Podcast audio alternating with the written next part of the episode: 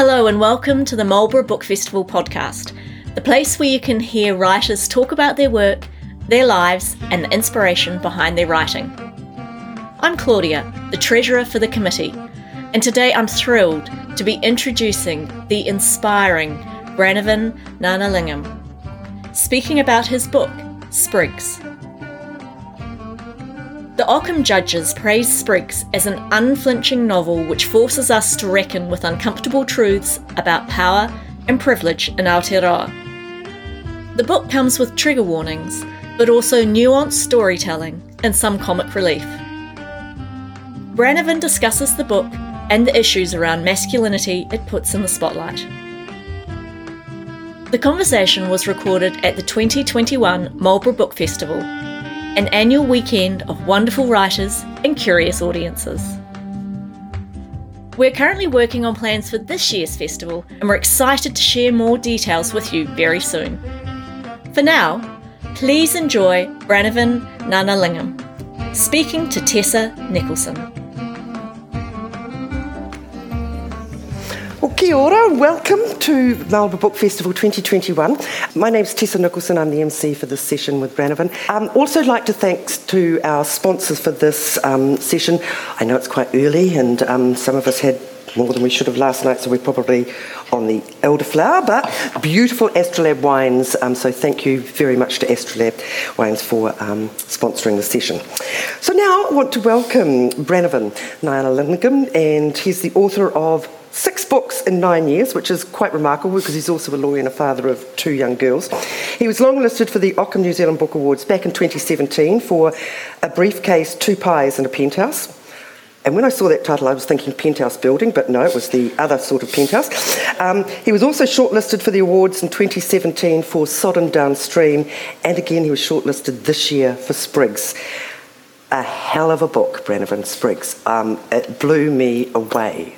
Were you a bit disappointed you didn't win the Ockham this year? Because if ever a book should have, I think that's the one. Um, I, I try not to take that stuff too seriously. It's, it was just nice being recognised and being part of the, the, the conversation, I guess. And, yeah. Um, they're, they're, always arbitrary, and the judges, I think, have to kind of make a call at the, at the last minute type thing often. And so. I think we can change that by buying the book and telling everybody how fantastic it is. And I have to say that it was a book that I read in a day, and when I got off, when I finished it, I rang everybody I knew and said, "If you buy a book this year, buy Sprigs." And I, it, it, I'm not sort of sort of pandering to you, but it, to me is the book of the last three years for me that I've read. So congratulations on it. It's a book though that comes with a warning, and I think that that is something that people pick it up and see the warning that you know, create, you know there is violence involved, and there's Islamophobia and homophobia and suicide and stuff, and they think, don't want to go there, put it down. Why did you put a warning in the intro for the book? Yeah, I, um, one of the things I'm conscious of as as a writer or as an artist in general is that when you make art, it's you're basically um, kind of getting the audience member to think in your through your eyes.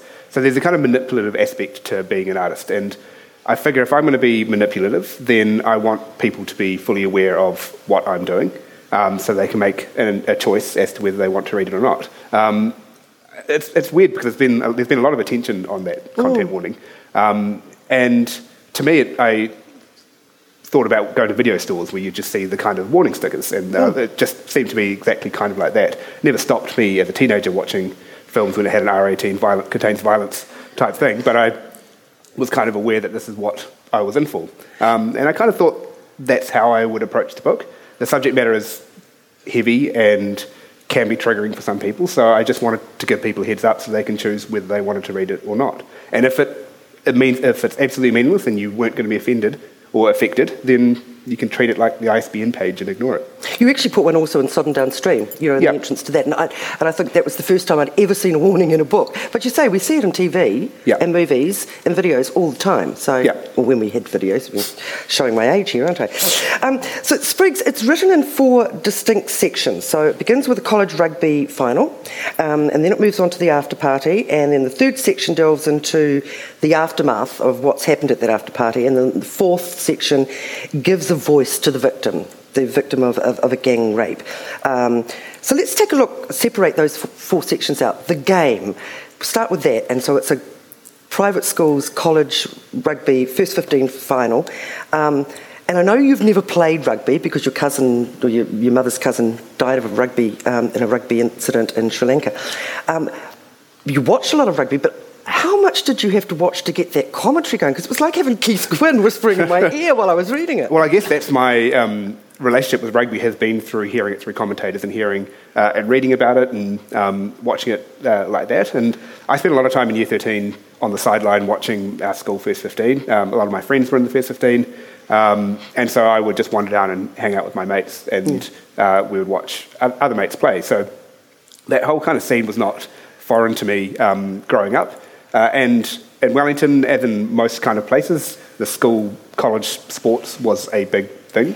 Um, I played cricket and football to a relatively high standard too, so I was kind of used to those sorts of spaces as well mm. um, in, in high school. So I kind of also imagined the sports that I played and just how that might play out. And I just shifted that to rugby. Yeah, because um, it really is. I mean, I'm, I'm quite a rugby um, fan, and it was really like listening to somebody give a commentary on a rugby match. And I was very impressed that as a person who's never played or refed, yep. you actually were able to get that out there. oh, great. I mean, I was. Um, I mean, I, I just relied on the fact that I had watched a lot, and I hope mm. that I had got it right.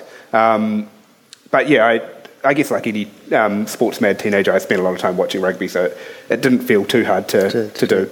So then we go to the, the second section, which is the party, and that's after the, the rugby final. It's that night, it's out in a farm, um, you know, out of town. And it's, it, you know, it, it, really took me back to my teenage years. Those, those the big parties that you go to that you don't, that your mum and dad actually don't know you're at.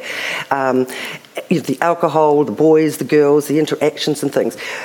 But it's, you know, it's a real teenage nightmare in some ways for parents. Um, did you, is that from your memory of attending parties, or did you talk to people going to parties? Yeah, so yeah. that's definitely from uh, a memory. And so this is something that actually did, um, that I kind of drew on from a personal experience for writing that second part. Um, so one of my closest friends um, often hosted those parties. He lived out um, uh, in, on a lifestyle block uh, and would host parties which would, up, up to 500 people would show up. Um, uh, onto the, the, the wool shed. Um, yeah. And his dad would be manning the gates. And he, he was the kind of guy that everyone was mates with. So somehow the news would spread across the entire Wellington region that he was having the party. So uh, it was also easy for me to go because I was um, good mates with them. So I would just be telling my parents I'm going to stay at Dave's.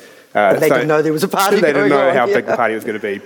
Um, but the first party that he hosted was the party that I, that I was kind of drawing on in particular. Um, and I was 15 and I, pretty similar to, to Priya, hadn't drunk much. I had, before, I um, had been given a six pack uh, bought by a mate's dad and combed out at the party.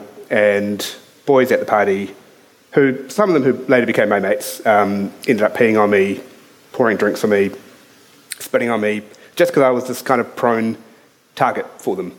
Um, and so I was kind of um, I mean, that obviously stuck with me. I didn't drink for two years after that. It, it kind of was one of those things where, because I wasn't a bullied kid, it was just kind of one of those things where I was like, what happened? Why did that happen? And it was purely because they were like, here's a target, we can do something to him. Um, and that, has, that was a pretty formative experience, and I kind of um, used that as the kind of basis for the way guys can just kind of shift when they're in this kind of situation where they see this, um, see someone they can victimise or see someone they can kind of do something to, um, and it can just happen like that. Did they have social media? Was there any? It was pre-social media, so I was How lucky were you? very lucky. Yeah, yeah. yeah. Uh, so uh, I was 15, so it was late 90s. It was. Um, yeah, it was the drinking age had um, was still when, when it was 21. It was still kind of um, or 20. It was kind of one of those kind of points where everything was about to shift from a mm. kind of technology and uh, social kind of um, more as kind of perspective. But I was yeah caught up in it and um, had that kind of pretty traumatic experience. Yeah. Um, but then also two years later, I mean, I'm the same age as the kids at Taradale. Mm. Um, uh, and so I was kind of, you know, these kind of narratives become quite a pretty integral part of growing up. And so I, I, I definitely remembered um, that nature of teenage parties. Mm. Uh, and then because I was sober for the next two years, I was the one drive, sober driving to all these parties, and so I'd be kind of witnessing and I was able to remember a lot from those parties and the way people interacted. Mm. Um, and I think that definitely fed into to part two. The next section is the meeting, which is actually after the after party, and it becomes apparent that there was a video of the victim being raped in a combed out state. And so the, the school, St Luke's, finds kind of finds out about it, but sort of in a backwards place. I found this was a um, was a section that was quite horrifying because within it, it's people trying to protect their children's butts um, and the school's reputation. Um, and it was actually a pretty horrific sort of um, statement on, on society, really. Yeah, I was. Um, I think it came out of a place of anger, having seen so many incidences in recent times where um, awful behaviour had been kind of covered up or hushed up, and the way institutions circled the wagons and tried to protect themselves rather than think about the victim or think about the kind of consequences of or how they might have contributed to um, to some of these situations. And um, you know, you can name kind of countless examples in New Zealand, let alone globally, uh, mm. of institutions which it's almost like they get called out from the cover up rather than actually getting called out for, for the incident itself. And so that's what I really focused on in, in part three. I was really kind of angry and scathing in my, to myself about how this plays out time and time again. And, and so, part three, I, I, was really interested in creating pace and creating um, this sense of chaos um, through that part, um, just to kind of show how fast moving it is, but also how um, much of a mess the situation can be and how much it suppresses a victim's voice it's amazing because you've got very powerful people who are the board chairman and, and members of the board and, and lawyers, and all of a sudden they realise that their children might have been involved and they start employing QCs. But I think the worst indictment is that they try to blame it on the, the student, the brown skinned student who is on a scholarship for rugby. Can we blame it on him? Can we give it to him? Because you know, he comes from over there and he's not really all that important. It's horrible.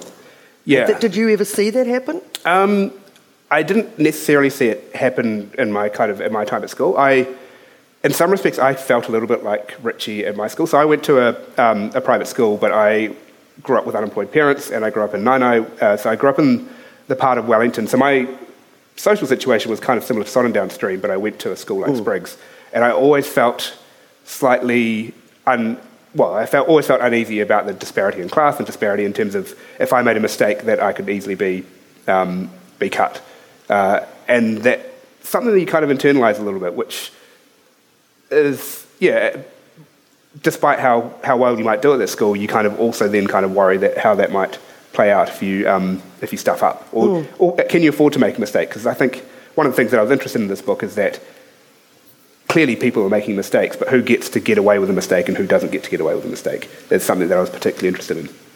Section four is when you finally give Priya, the victim, a voice. And she hasn't really, well, she appears in the very first, she's at the game and, but, and she's at the party, but it's after the event. Um, and you give her the voice, and it's like there was, there's a terrible, um, terrible sort of setting there that where she. Um, this is how it opens, section four, and this is from Priya, the 15 year old victim. The first sentence It hurt, it hurt, it hurt. For a sec, I'd forgotten what had happened, where I was. Like, I woke up in that bed and I felt the pain down there and in my head, and I had no idea what had happened. I mean, I just wanted to cry when I read that. That was the f- up until then I'd laughed out loud a lot, and then I felt um, horrendously guilty when I read that sentence because this had all led up. Why did you wait till the end to give her a voice? I was I was very deliberate with the structure in creating a sense of object versus subject, and the way um, sexual violence victims get treated in kind of the media or in the justice system is that everyone talks for them or talks about them. Um, no one actually gives them necessary voice until, and when they do, it's not on their terms, it's entirely on the, the terms of the justice system. You have to express it in a particular setting and in accordance with particular rules, and so that you get cross examined and all that sort of stuff. Or even before that, with the police. Um, or if the media is writing a story, then it's someone else's kind of narrative, kind of telling your narrative in that in that space. So I wanted to set that up in the structure. So the reason why part three and part four play out side by side. So, in effect, I, have written a three act novel, but with two third acts. Uh, and in the, the, with the, the meeting, the part three, I wanted to create a sense of her being an object, her being someone who is kind of doomed by the way that the power and circling the wagons and the way everyone has kind of set up this the scene for her mm. means that whenever she gets a voice, it's going to be extremely difficult. Uh, so then by the time in part four, when she has the voice, you've kind of got a sense, this crushing sense of that there's a kind of powerlessness about it. But also, on the other hand, I also wanted to give her a voice because I think that is also, uh, and if that's one thing that Tarana Burke in particular from with kind of the conversations around Me Too is that having a voice and saying this has happened to me is extremely powerful, and telling your own story uh, is extremely powerful. So I wanted to make sure that the book, A, gave her that voice, uh, and also showed how important it could be and, and finished with that voice. Did you write them in order, uh, the, the four sections? I actually wrote, I, I usually write in order, um, but I was in Toronto for two weeks in 2018 and I knew that I wouldn't get a period, a, a, period of just being able to write uh, in one go. So I um, wrote part four when I was in Toronto, um, just went flat, uh, just flat tack at it, mm. and, and, and wrote part four in that in that space. So you did that before you'd finished the other sections. Before I'd finished part three. So I mean, I had the narrative all planned yeah. out, um, and I'd written part one and most of part two, I think, by that point. Um, but I just went for part four.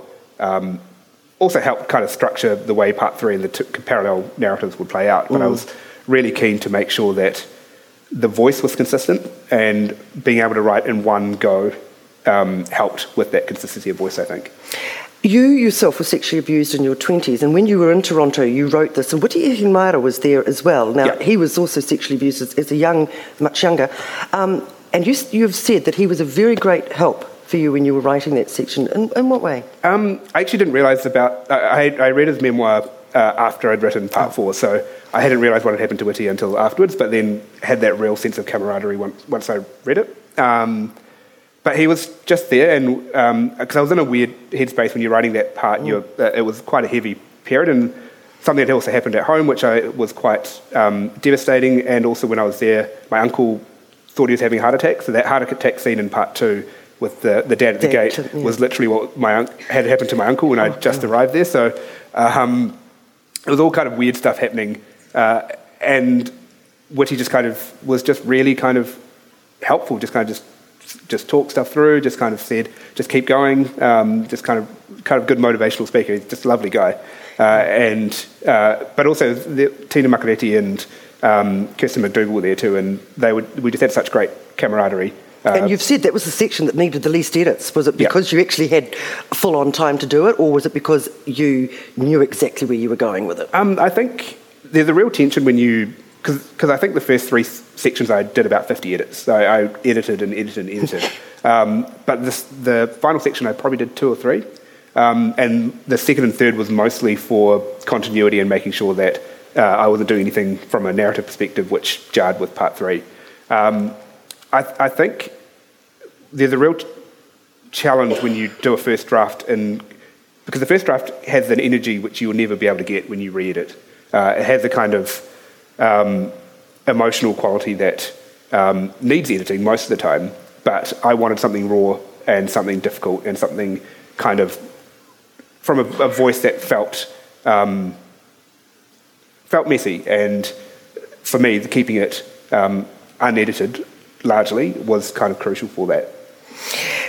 Um, while the setting is a private school, St Luke's, could this, and it's the first 15 um, after party, could this have been anywhere in New Zealand? Could it have been any sports team in New Zealand? Could it have been, you know, like cricket or basketball or rowing? Uh, it, yeah, it didn't have to be sport either. I think it could be any institution where there's power, where there's mm-hmm. um, where people have an ability to control the narrative or um, protect their own reputations or circle the wagons. I, I, I definitely was thinking much broader. I mean, rugby was, I think, in some respects, an easy target because people are aware of the kind of toxic aspects of rugby culture, but um, or some of the toxic aspects of, of rugby culture. But um, I was thinking much broader in that sense. I, I, also wrote rugby because I wanted to write sport and I wanted to write a scene which would have people all coming together at one in one way, mm. and so rugby seemed like an easy way to do that for, for 15 to 18 year olds. Um, but I don't think at all that um, this is confined to sport. The whole thing about rugby, there's this lovely um, part in, in section three where the, the principal gets up and, and addresses, and the first 15 have lost their game on um, but you know they nearly won, and he's so proud, and he does a speech, and thanks the first 15 and there's a haka for them and then he starts to walk away from the microphone and he comes back because he's forgotten something. And this is what this is what he says. Oh sean came second in the national secondary school short story competition. A remarkable achievement. Now while our literary heroes may never challenge the glory and respect given to our first 15 we still need role models to inspire us. So thank you sean. Did, that was just so telling it was like the the literary and the artistic is yeah oh dear but the first 15 who lost, they were given all of the pride and glory. I, I did actually steal that quote from, um, from a former Prime Minister um, who, who said that about our writers. So, um, Really? Yep. That was John Key? That was John Key, yeah. Oh my God. Right, well. The next section is male toxicity, so I was I don't know whether we should go on to that. Um, no, so there's something though too that I I'm blown away by that one. Um, um, one of the things that I've found in interviews that a lot of your interviewers and reviewers have talked about this phrase male toxicity, um, and it keeps coming up. I know that you're not particularly happy with that phrase yourself, are you? I, I, I think I, I don't want it to give the sense that there is one way of being a man or that toxic masculinity is the sole way that men exist in New Zealand. And I think sometimes it can be unhelpful in the sense that people, particularly if you're a man, that you kind of go, well, therefore, this is the only, this is what they, this is what people assume me to be, and this is the only way I can be. Mm. Uh, and I think it can be slightly unhelpful from that perspective. But I think there are dominant cultures and dominant ways in which men are told to behave, which are certainly toxic and uh, which kind of create these um, awful situations um, in which both men and women are, are affected. So, uh, as parents of male of boys, what can we do to to change that going forward? I think it's there's a whole variety of factors, but also kind of not buying into some of those stereotypes and the, the ideas of being the hard man who doesn't show emotion or um, refuses to kind of um, understand other viewpoints and, and difference and, and, and, all that sort of stuff. I think um, cause, yeah, I mean, I, it, it's interesting because I remember how much as a teenager I was influenced by, by some of those discourses and how, and how I bought into a lot of those um, things. Like it, when I was playing sport, I remember I broke a finger and I kept playing kept playing cricket um, and broke my nose and kept playing cricket. And those kind of ideas of you just you still keep um, you still keep going.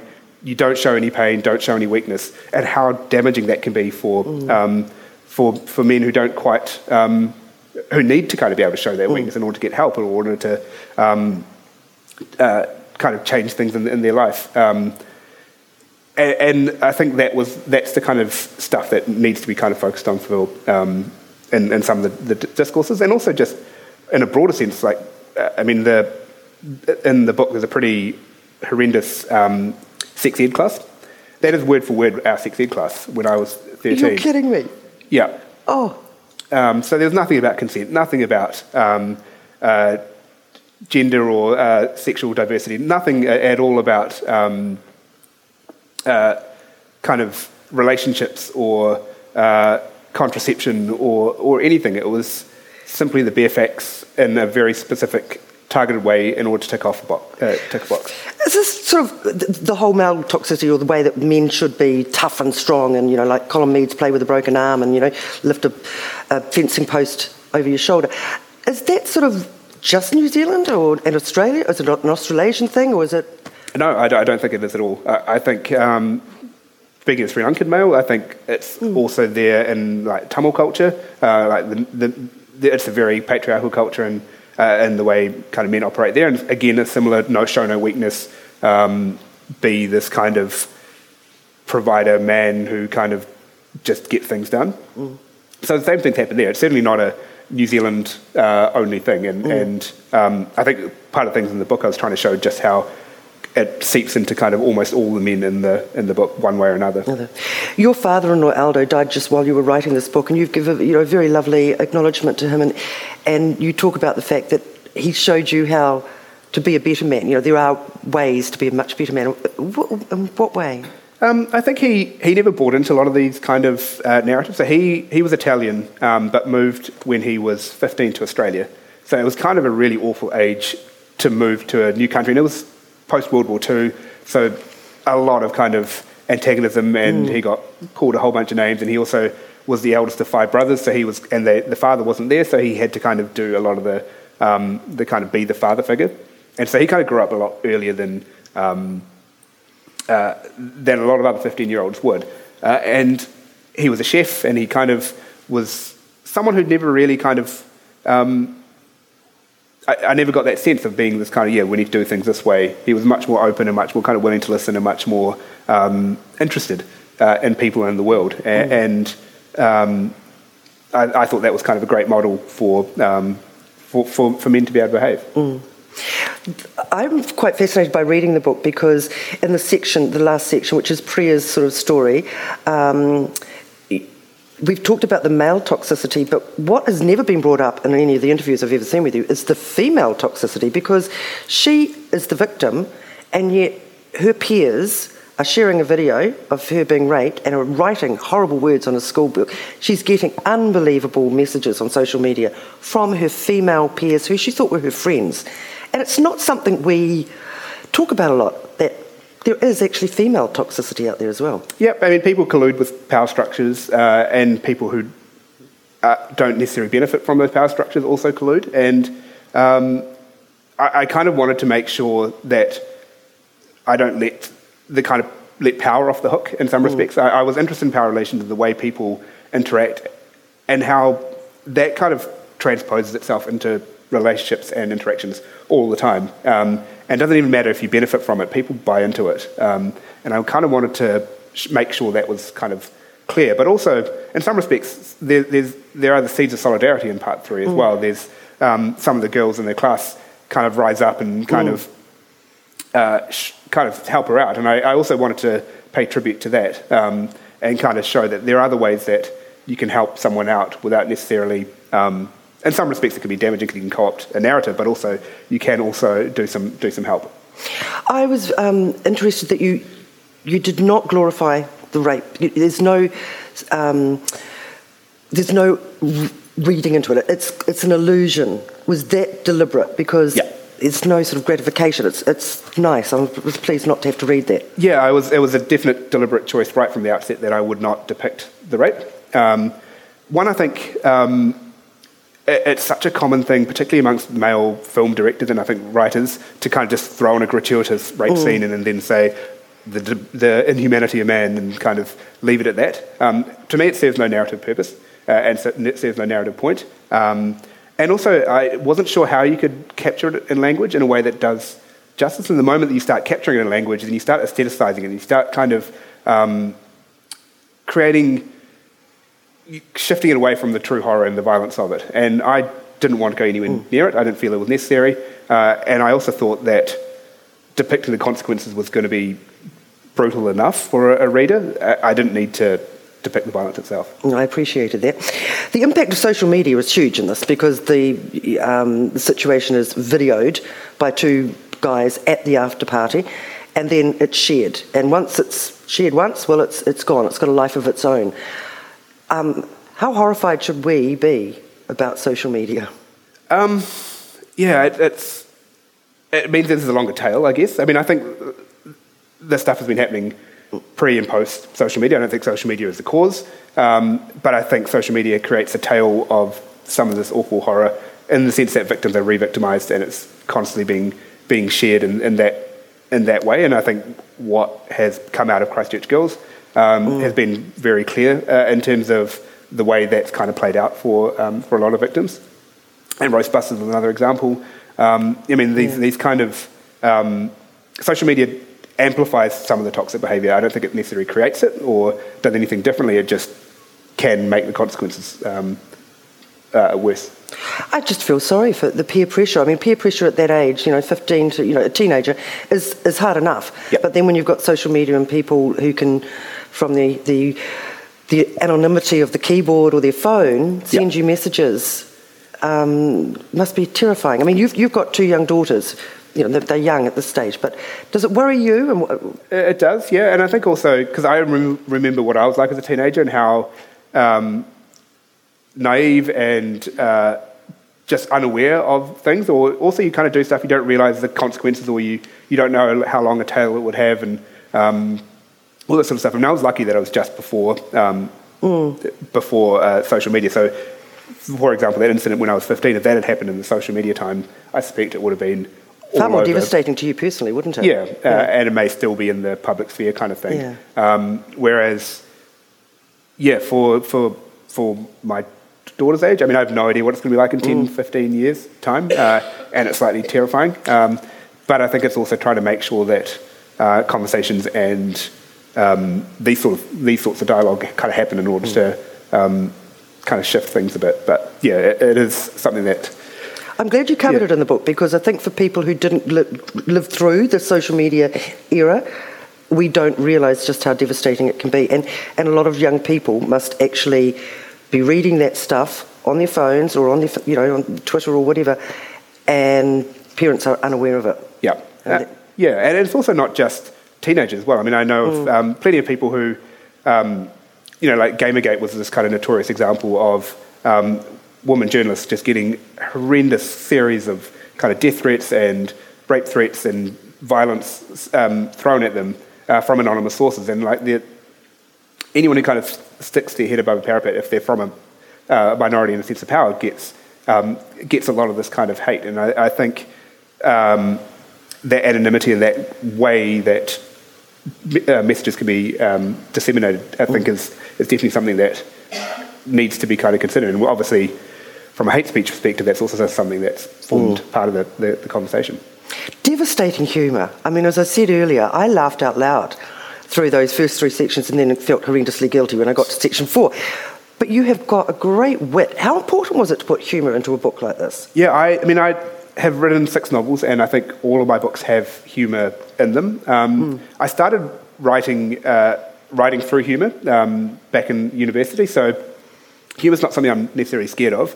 Um, I don't like stand-up comedy because I don't. I, I hate the idea of the immediacy, so I hide in a novel. Whereas you can, um, uh, if someone doesn't laugh, then I won't know, um, kind of thing. So.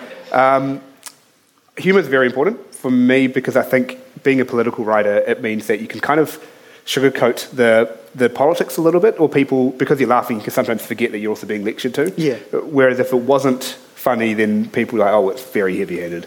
Um, I think that's the, the classic is, um, you know, a, a briefcase, two pies, and, and a penthouse. I mean, that's just hilarious. It's kind of like an Evelyn Waugh Vile Bodies book. You know, there's got that devastating humour when you're talking about quite a serious issue. Yeah, and I think one of the things that I also really love about humour is that it, you can use it to create pace and or stop the narrative, or you can slow down pace. Because uh, one of the things that the, the way a joke works is that it's its own set piece, um, uh, and you can kind of get caught in that moment, and then you forget that the narrative's happened. Um, and so I can I, I used humour specifically in Sprigs as well to kind of help create pace and kind of heighten the ridiculousness uh, of the behaviour um, because you're kind of laughing at the joke, hopefully laughing at the joke, um, and then, then you kind of forget that the narrative's kind of shifted. Uh, and one of the things I was particularly keen with Sprigs was not to do set piece humour, more kind of humour that kind of um, carried through. 'Cause I Chaotic humour, Chaotic? Yeah, humour, because I think yeah. Briefcase has a bit more of a scene, a humorous scene followed by a humorous scene, whereas Sprigs was meant to be a little bit more, um, kind of a bit more like, um, I was thinking in my head like the death of Stalin or um, the Iannucci kind of stuff. That was what I was, um, the, the, the thick of it. That was, that was the kind of humour I was thinking of. You have a really interesting process for writing, and, and I'm intrigued with it. but We'll come to that in a minute. But with Sprigs, you've got almost 100 characters in that book. How did you keep them all separate in your mind so that you didn't lose their individual um, traits without them all melding in together? It was um, it was a challenge. Um, Yeah. I had cause I usually plot my characters pretty in depth in my head before I start, and I, I write down some notes so that they are a fully formed character before I before I write, um, and I give them backstories which you don't end up often seeing in the book because I wanted to make sure that in my head they were a 3D character, even if in the book they show up for like a, a scene or a, or a paragraph. Um, so I, with, with Sprigs, I kind of really thought hard about the characters. And then what I do when I write dialogue is I imagine them talking like a mate. So I'll, I'll pick a friend and, I, and then I'll kind of imagine how they talk and then put the words of the character, even though the, the character is not my friend, um, or not based on my friend, but I just kind of imagine their, their vocal mannerisms and the way they talk and put that in, in the book. So I kind of differentiate that way as well. A hundred times. it seems like It a be. massive task. Yep. Um, I think for this book, I, one, one of the things I read, the reason why I have so many characters in this book is I wanted to talk about masculinity as a structure and talk about power as a structure. And I thought the best way to talk about structure is to have to show a structure and to show the kind of top to bottom in terms of people who have power in the system, show as many people as I possibly can to show just how pervasive um, uh, some of these kind of toxic um, narratives are. Uh, and so I, I felt like I had to do that as part of some of the, the, the things I was doing in the book. Uh, and so that meant I had to kind of, as, as, an, as an exercise, do it that way. Whereas um, with Sodden Downstream, for example, I only had one main Main character. character, Uh, in my next book that I'm working on, I have three characters. Um, Oh, so that must be a joy. it's, it's much easier, yeah. Um, so that kind of helps. Whereas um, with Sprigs, I, it, it was necessary f- for the kind of themes I was trying to write, but it was also um, a bit of a challenge. But So you're not a formulaic writer in the sense that you don't sort of, and you know, obviously difficult when you're a lawyer and you're a father of, of young children, but you, you don't set yourself a task. I have to write 500 words or, or 1,000 words, but you also use music. So you have a theme that you then becomes like a Pavlov dog Yeah. um, sort of scenario. So can you explain that? So I, I have limited time to write. So I am uh, a full-time lawyer, and I do have young, two young kids. So um, when I, I I don't, some writers will talk about, oh, you need to write a thousand words a day, and you sit down in the morning and you start, and then once you finish a thousand words, then you get on with the rest of your day. I, I don't have that luxury or capability. So what I do is I um, will find time whenever I find time, and I will write wherever I can. Um, but the one thing I do to get myself in a writing space is I listen to the, the same song over and over again, um, so that when I hear that song, um, it puts me straight into this is my writing mode. Um, so it means I would listen to a song. So for, if I was writing for an hour, I'd put it on repeat for 15 times and just write to that song. Do you ever listen to it after the book's finished? Um, it's funny when I listen to it sometimes afterwards, then I have this again, that Urge to get onto the computer. a little bit. Um, but uh, yeah, I mean, I, I'm happy to ruin a song. 'cause There's so many great songs out there in the world that uh, if there's a few songs tied to a book, then then fine. Um, but uh, with part three, I was listening to the one song over and over again, so I'd probably listen to it about two thousand times. Oh my god. Oh my god, I'd be throwing it out the window by then. so, do you have one song for the entire book, or did you have, like in this one, you said you had a song for um, part For each three? part, yeah. So, and were they mood songs? Not always, yeah. Uh, um, so for part three, it was so for I could I can say the songs. Part one was a kind of indie track, which just didn't really kind of have anything really at all to do with the book. Part two was the Dua Lipa song, which I thought would be kind of in line with the party vibe. And then part three was This Year's Girl by Elvis Costello. Uh, and that, to me, had a thematic link to what I was writing about. This kind of, um, and then the kind of energy that um, is in the song, I thought also would work. There's a sneering aspect to the, to, Yes, yeah. to, to the song, which I also kind of um, wanted to cap, which kind of helped with the, with the tone. Um, but there's, there's never really But what any- about the last section, which was so. that was silence, actually. I wrote that You without wrote that anything. in silence? Yeah. Why? Um, I was in Canada, so my wife, I didn't want to pay for the Wi-Fi. Sorry, if I, if I didn't have Wi-Fi, I didn't want to, didn't so want to pay for. Um, but uh, I think also just kind of making sure I captured the voice Yeah. perfectly. I didn't want someone else's voice, so Yeah, you could have um, lost it with the music, do you think? Yeah. pot- potentially, yeah. Yeah. Um, you're a lawyer. How much does, having been a lawyer, you're practicing lawyer, how much does that help with your writing? I think, funnily enough, a lot. Um, And I think people go, oh, well, you're a lawyer, surely it must be hard to balance. And it can be from a time perspective. Um, and one thing I do is I don't beat myself up if I don't write one day. Like if I, um, or for a week or two weeks, um, then I could just go, oh, fine, I can just do it another day. Um, but one thing being a writer does is that you play with tone every day. Um, and you can either be aggressive in communications or you can be very kind of mellow or nuanced, depending on what you're trying to do. And you always are changing your, um, your writing style for your particular client, um, particular client's needs. And then on top of that, you deal with arbitrary deadlines all the time. Um, you kind of say, I'm going to get this to you by Friday, and you're like, there's no reason for me to have said that. Um, but then you then have to write something. And it also helps because it means you can't be a perfectionist um, because you have to write something that's good. Um, no client wants to pay for perfection. They want something that's right and they want something they can understand. Yeah. Um, the rest, I mean, some people will be perfectionists regardless, but it also does kind of teach you how to just at least get something down on paper rather than necessarily um, uh, agonizing over getting it perfect the first time. But a logical thought process. From being a lawyer, you have to be very logical with what you're doing. Yeah. And I'm amazed at how many of New Zealand authors are lawyers or have been lawyers. Yeah, um, I, I think also, I mean, I went to law school because I liked English and history at school, uh, and the teachers just said, "Oh, well, you should be, you should do law." That, that's kind of, Yeah. um, and I think a lot of lawyers get told that from teachers. Um, so there's probably a lot of people who become lawyers who already had that interest in English and in books. So I, I think that will be part of it, but I think also because we play with words and deal with um, deal with sentences on a, you get trained as a writer even though you're working in, in um, working as a lawyer. So I think that seems to help. I love the part where in, in the book where Richie, who um, is one of the characters, and um, he go he does a mock exam, and the mock exam is actually marked by another teacher, not his actual teacher, and he only gets forty percent. And, and he goes to his actual teacher and said, "I don't understand why I only got forty percent for this." And and so Twyford takes it to the teacher who's marked, and she said, "I just don't like your style."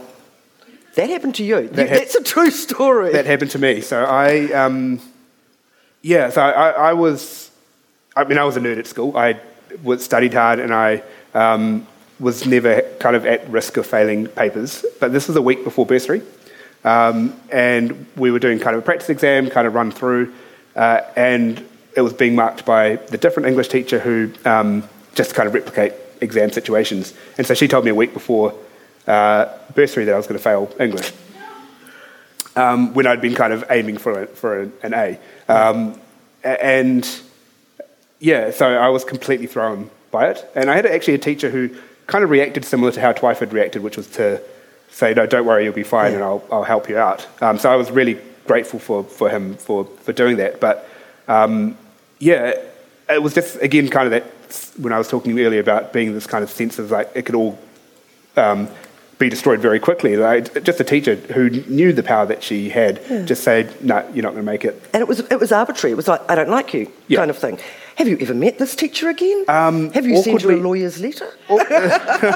I'm not sure I needed to because I, I got 91 in bursary English. So um, Ah, you had the last laugh. I had the last laugh.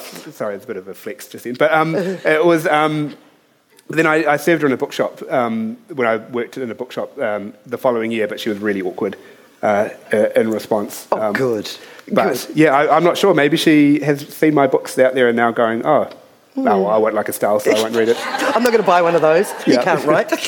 Exactly. Um, you just mentioned there that you know you were, you were a nerd at school. You know you really wanted to succeed, and your parents were um, Sri Lankan Tamil refugees that came here. Were you three? Um, they weren't refugees, but they um, They came from they came when I was three. Yeah. And you have talked, and, and Priya actually makes mention of it too, who's um, a, a, a Tamil in, in the book, but that there is a real pressure on you to succeed because of what your parents gave up for you. Yeah, yeah. I think, and I think this is common amongst many kind of immigrant kids, is that your, your parents have kind of done something purely for the kids. Um, like it's not necessarily for their benefit. They'll just kind of do what they can to get through for the next twenty years. It's entirely there, there is that pressure on you to kind of justify the, the sacrifice of moving somewhere. So when they moved here in, in 86, they didn't know anybody in New Zealand.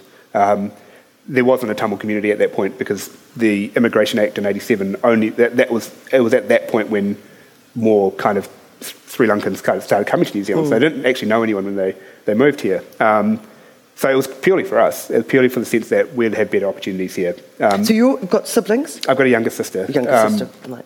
so that kind of, there was always that kind of sense of, and I think it's common uh, across the Tamil community for kids to kind of, right, you'll go to university and there's all this chat about, oh, my son's a doctor or my daughter's a doctor, or there's that real kind of um, Pride. pride in the professions and, and, and that pressure, that, that expectation or assumption that you'll go to university actually. It's not even, if you don't go to university, it's, it's noteworthy. Um, What pressure that is on you as young people. though. yeah, I mean, I was really lucky in that, and my parents were pretty laissez-faire, and they were really good at that in that space. They never actually put any pressure on me to to do anything, um, or, or, my sister. Um, but um, I also kind of knew that there was nothing really they, had, they didn't really need to worry, whereas I knew people in my kind of class who weren't kind of um, as studious as me really struggled because their parents would be like comparing them to me or kind of saying, well, why aren't you going to, why aren't you becoming a, an accountant or a doctor or, mm. or a lawyer or anything like that? So, um, but you also internalize it as well because I went to law school despite wanting to do something creative, um, and I, I, still am a lawyer despite also kind of doing something creative. Um, yeah. And it, it is something that you kind of um, buy into, I guess, as a kid. Yeah. What about the uh, extracurricular activities? Was there a lot of pressure on you for you know to play sport or to learn a musical instrument or or anything like that as well? I, I kind of did it myself. I, I'm I'm kind of one of those weird people in that I'm not very competitive, but I also don't want to do anything badly. Um, so I, I, so when I played sport, I played sport as well as I could, and when I played saxophone um, throughout school, and so I kind of played music as well as I could, and I um, threw myself into as much as I much I could. I was a small year group, so there were about 40 of us, so we all wanted to kind of um, do as much as we can and kind of mm. represent the school in, in, in, the best ways that we could. So I was, um, I, I, put pressure on myself rather than than having it placed on you. Having it placed on me, and then, but the only pressure I got was when I turned 15 for my parents to tell me to get a driver's license, so they didn't have to drive me anymore. Did you pass quickly? Uh, I ran a red light on my restricted test, which was not a good start. Ooh, but then yeah, yeah. after that point, I, I got there. Can we just briefly take a look at Sodden Downstream? Because this is another, um, the last, the novel before Sprigs. Um, it's also for sale out, out there. Um, this is the first time you really have gone into the Sri Lankan and the, and, and the Tamil, and, and you've um, got Sita, who's the, the major character of this book. Um, there's quite a lot of your family and of you in Sodden Downstream, isn't there? there is, yeah. Um, so I was born in 1983 and in, in Sri Lanka, and 1983 is the kind of um, turning point in Sri Lankan history, or in modern Sri Lankan history. So that's when the civil war kind of really ramped up. And in particular, in July 1983, there was um, essentially um, a pogrom in which um, thousands of Tamils were just were massacred in a space of a couple of days in Colombo, and it was in reaction to um, the killing of Sinhalese soldiers by, um, by Tamil tigers up in, up in the north. And in response, the government just handed out electoral information to mobs as to where all the Tamils lived. Uh, and so mobs came, came to, to the houses um, and came to, um, to our house. So my dad was overseas at the time. He'd already moved, and mum stayed behind while she was pregnant with me because her parents were sick. So she was waiting for, for them to pass away before um, she would go join my dad. Um, and so a mob showed up at our house in, in 83 and we were saved because our next door neighbours were Muslim and they hid us in their, um, their back room and the, the patriarch kind of stood at the gate and said, um, there's no Tamils here, they've all gone, um, and, and told the kind of mob to, to leave.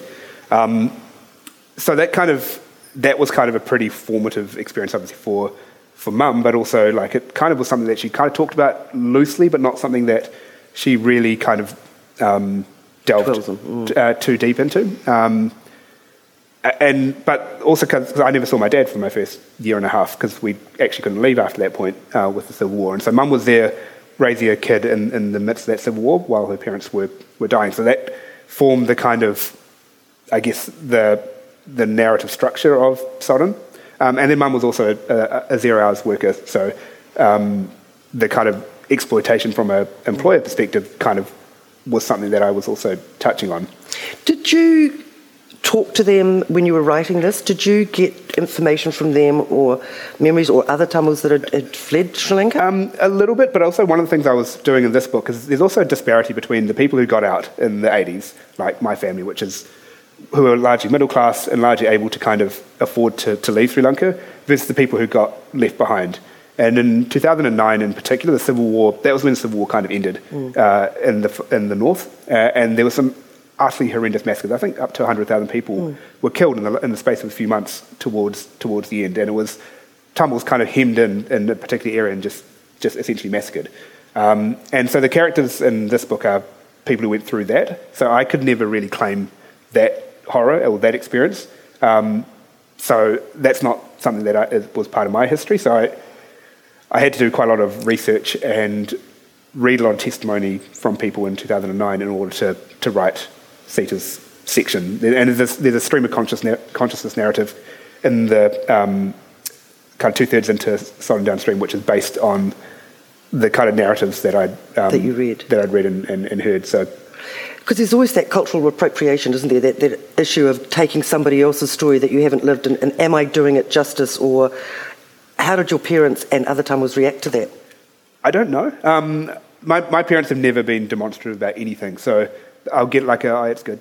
Um, uh, and when um, when I didn't win the Ockham with Sodden, the, my mum's reaction was like, "Oh, will you write again?" Um, like it wasn't even like a. There wasn't even anything like. Um, there's no expectation, no kind of. I think they liked it, um, but they, again, they'll never tell me mm. whether they did or not. I don't know about Sprigs actually, to be honest. they haven't said all that much about it. but I, and I also don't know whether the, the rest of the, like because the Tamil community is diverse and different and, mm. and all that sort of stuff. And one of the things I'm really interested in ensuring is that I'm not the sole voice in this space, that I'm not the only Sri Lankan Tamil writing in mm. New Zealand, um, and that a diversity of voices from even within a group showcases the kind of diversity within um, kind of these kind of so-called essentialized groups. So uh, I don't know whether people like it. I hope they do.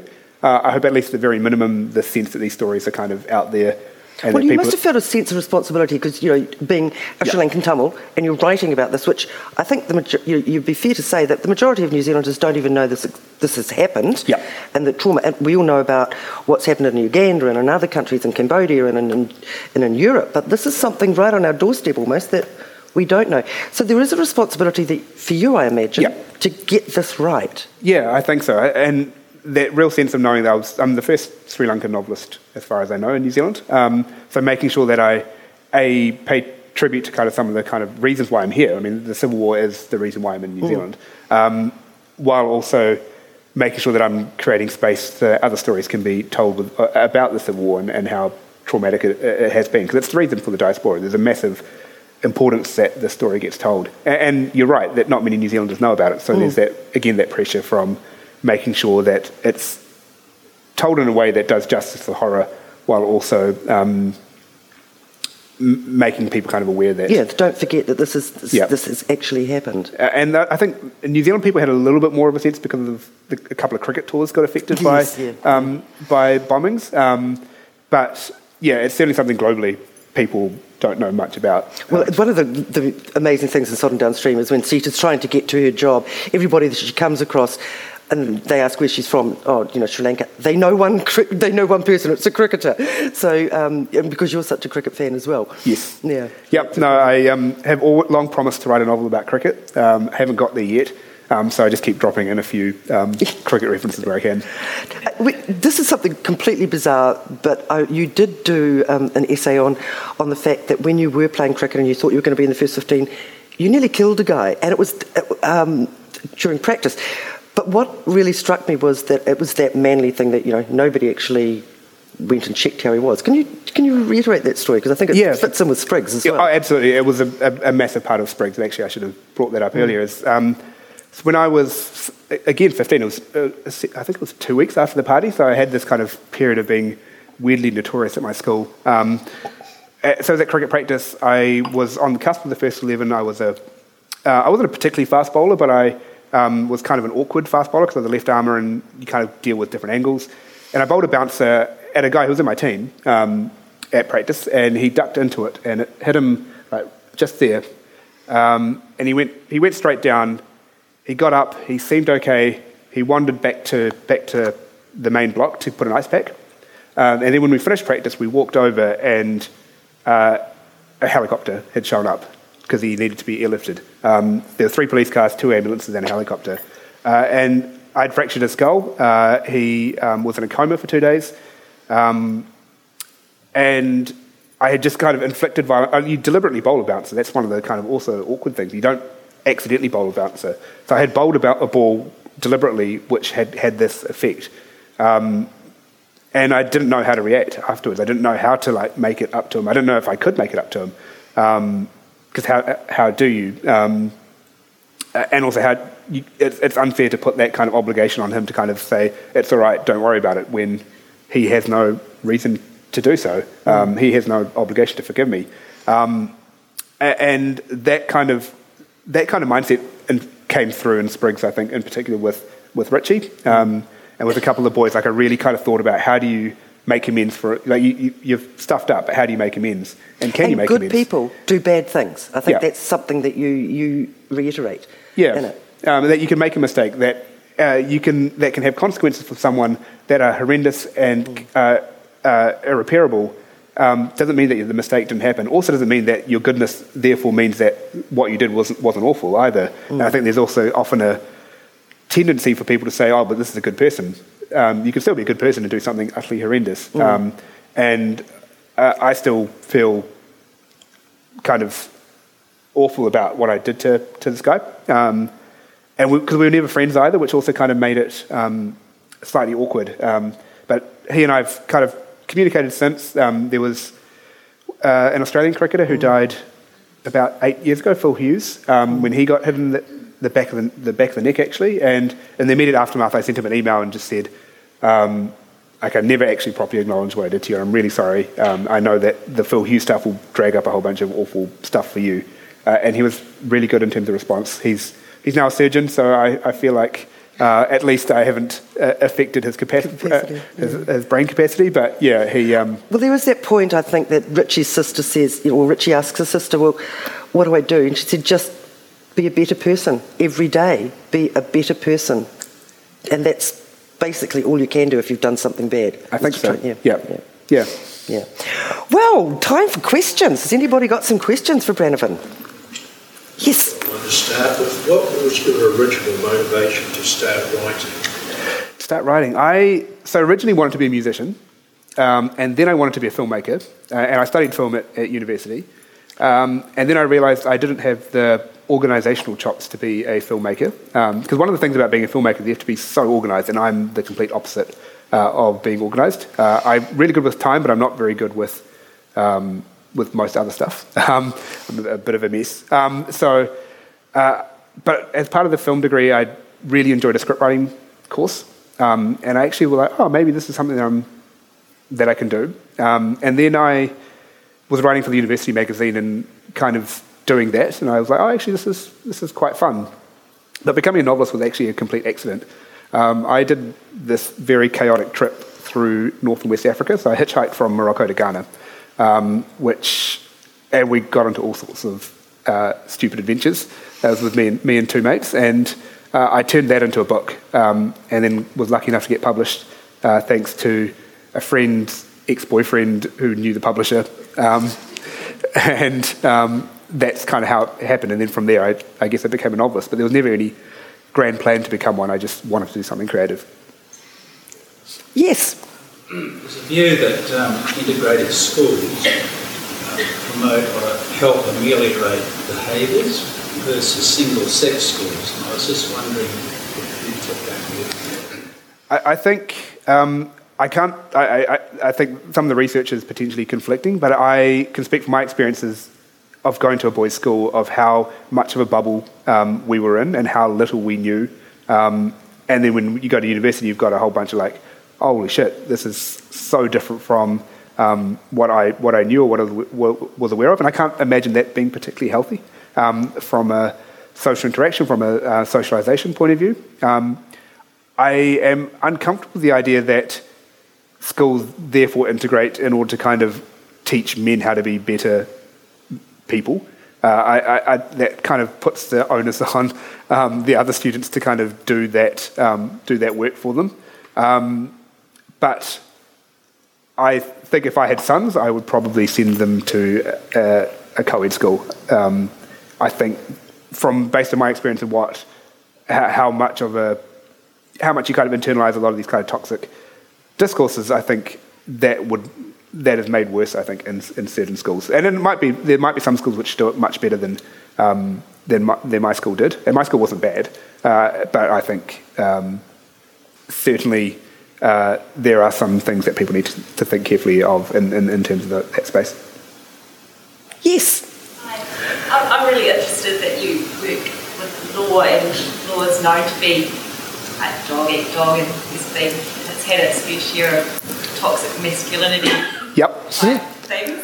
Yes. And I was just wondering how you, how you find that, and whether you think it's starting to change or yeah. Yep. Um, I don't know if it's. I I think it is starting to change, but there's still awful stuff happening because, as um, we've seen in the media recently, and there's still the kind of toxic behaviours still still present. Um, and I think any institution where hierarchy is such a big thing, that kind of that often does still happen. So I think law has a, a massive way to go before um, it, it's a genuinely safe place for for minorities and, and for women. Um, but I'm really lucky in the place I work in the sense that the team I work for are good people. I don't have that sense of competition or wanting to kind of one up or, or anything like that. So from a personal perspective, I'm treated really well, but I am also very conscious that that's not across the board. Um, so I certainly think lawyers have a, has, have a lot to do, uh, a lot of work to do, um, and I think particularly post Bazley report, I think um, lawyers in particular need to really kind of work harder at um, some of the kind of ingrained toxic behaviours. Um, and I'm certainly thinking about that in the context of Sprigs. Like uh, the the, dis- the dialogue around law firms and their behaviour was uh, formed a, a key part of it, and I, I certainly don't let lawyers off the hook in the book. Anyone else? Can I hold a second question? Of course you can. In Sprigs, you're really important current issues.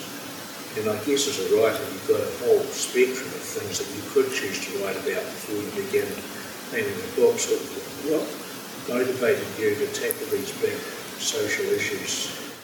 Yeah, I, I think, I mean, because writers can write whatever they want, and I, um, I certainly am not someone who says there is one good writer and like someone who writes political writing is someone who's good or versus someone who refuses to engage with politics and therefore they're bad. I, I certainly don't believe that, and I think you have to write whatever you're comfortable doing. Just what I am comfortable doing, though, is writing political stuff. I write because I want to understand the world, um, and one of the big reasons why I choose a subject matter is I'm confused about something and I, I don't know why it is that it is, and I so for me, I really wanted to get a sense of what are these power structures that a led something happened to me, but also kind of has kind of happened had this huge societal effect, and I really wanted to kind of look at that and understand it, and so that's why I chose this particular area. Um, and I do that with all my books. Is like I want to understand something, and therefore I will write it. Um, so I mean, I admire people who can who can tell a great story and just keep people entertained and happy at the end of it. Uh, I think that's an incredible skill.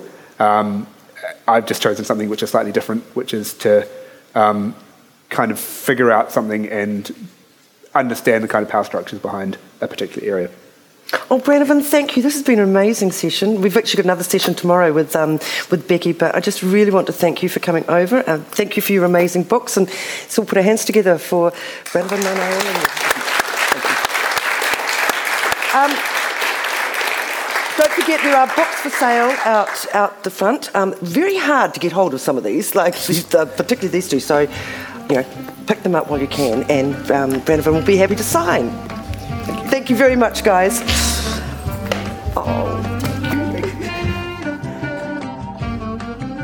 That was Brannavan Gnanalingam speaking to Tessa Nicholson at the 2021 Marlborough Book Festival. A big thanks to all the writers that have supported the festival, as well as the audiences that attended in person or listened online. If you'd like to learn more about the event, head over to the marlboroughbookfest.co.nz. And if you've enjoyed this podcast, please do recommend it to friends and family. Thanks for listening.